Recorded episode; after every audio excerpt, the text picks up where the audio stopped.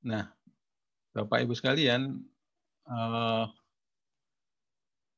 mungkin kemarin Bapak Ibu sempat baca kasus yang cukup besar Pak ya, di Batam ya, di Batam ada satu permasalahan impor tekstil ya. Impor tekstil ini salah satunya karena dipicu oleh biaya masuk tambahan ini Pak. Nanti kita jelaskan ya.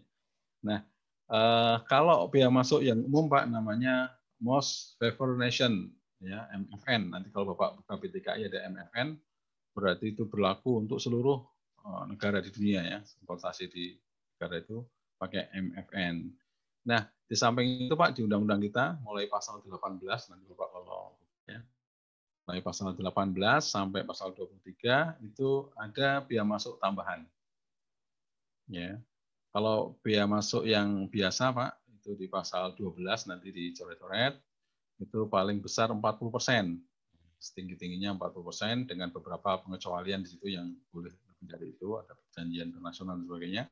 Nah eh, di, di sini di pasal 18 ada namanya anti dumping, kemudian ada imbalan, ada tindakan pengamanan dan pembalasan.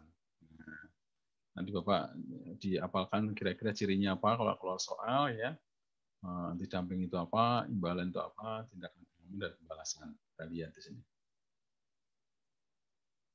Nah, yang pertama biaya masuk anti dumping. Bapak bisa dicoret-coret nanti di undang-undangnya pasal 18 ya.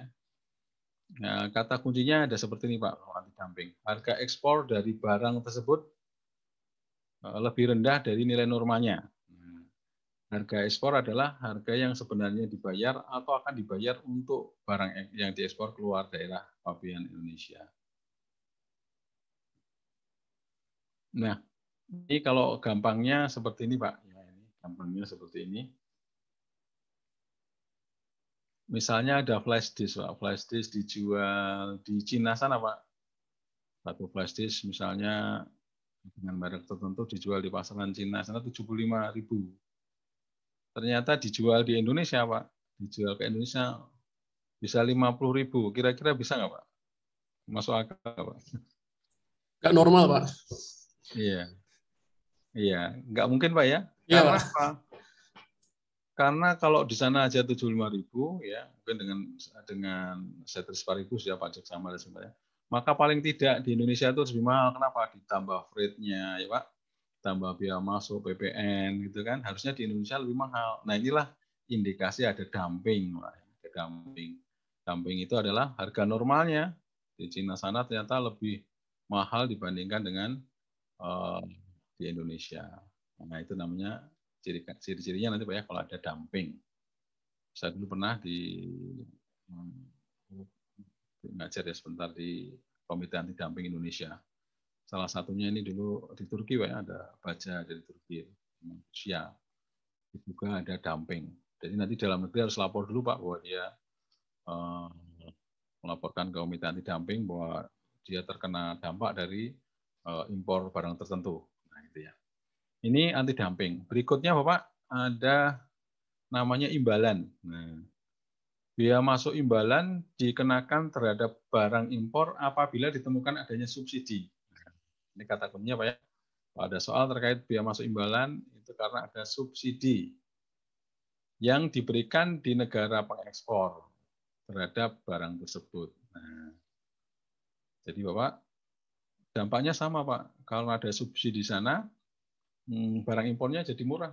Ya, di Indonesia jadi murah. Akhirnya uh, uh, produsen-produsen dalam negeri jadi pada kolek, pada hancur. Nah itu maka kita naikkan lagi supaya harga jual di dalam negeri itu nanti bersaing.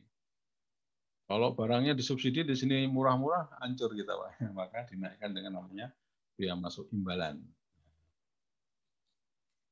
Berikutnya, Bapak Ibu, ada namanya biaya masuk pengamanan atau safeguard. Nah ini contohnya karena piring-piring tadi pernah pernah tindakan pengamanan, nih Pak ya.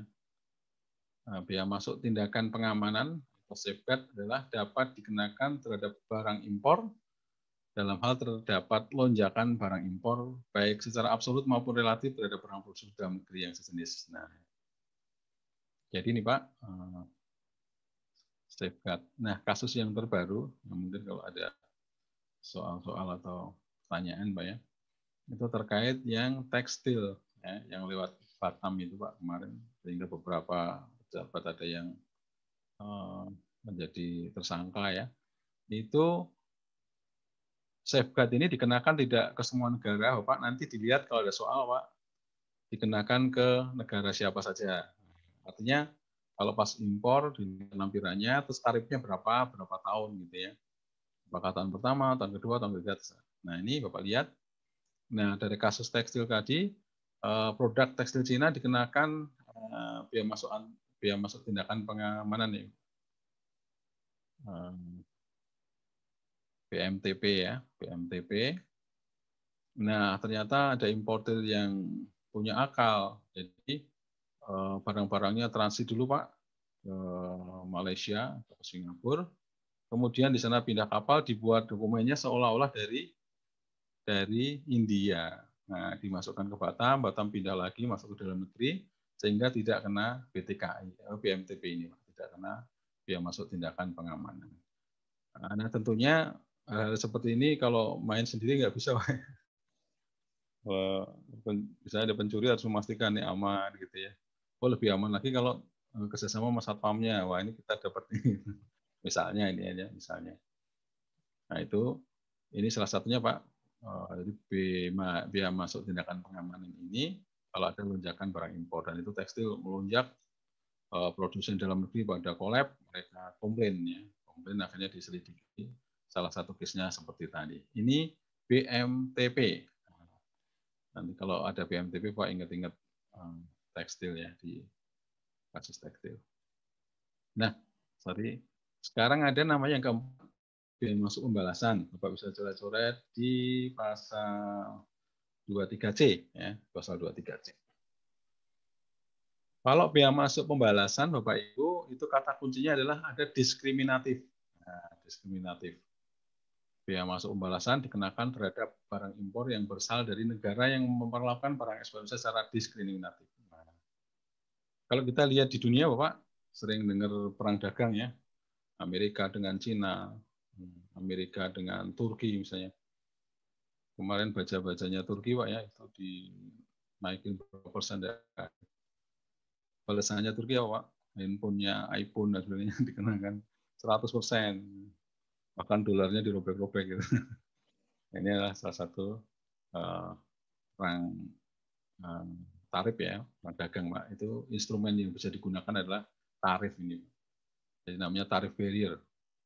Tarif barrier ini efektif juga untuk untuk di apa digunakan oleh negara-negara dalam perang dagangan. Dulu Indonesia pernah melarang buah-buahan, Pak ya. Saya waktu masih PAPD, buah-buahan dari Cina nggak boleh masuk Priok.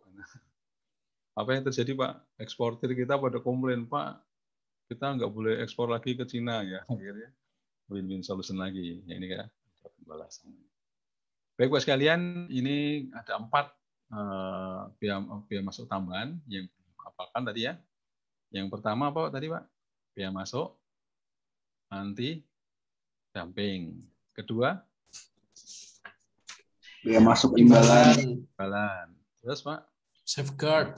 Safeguard tindakan pengamanan. Yang terakhir Pembalasan. Pembalasan. Wah ini Bapak sudah mantap nih ya. Wow, ujian udah lulus nih.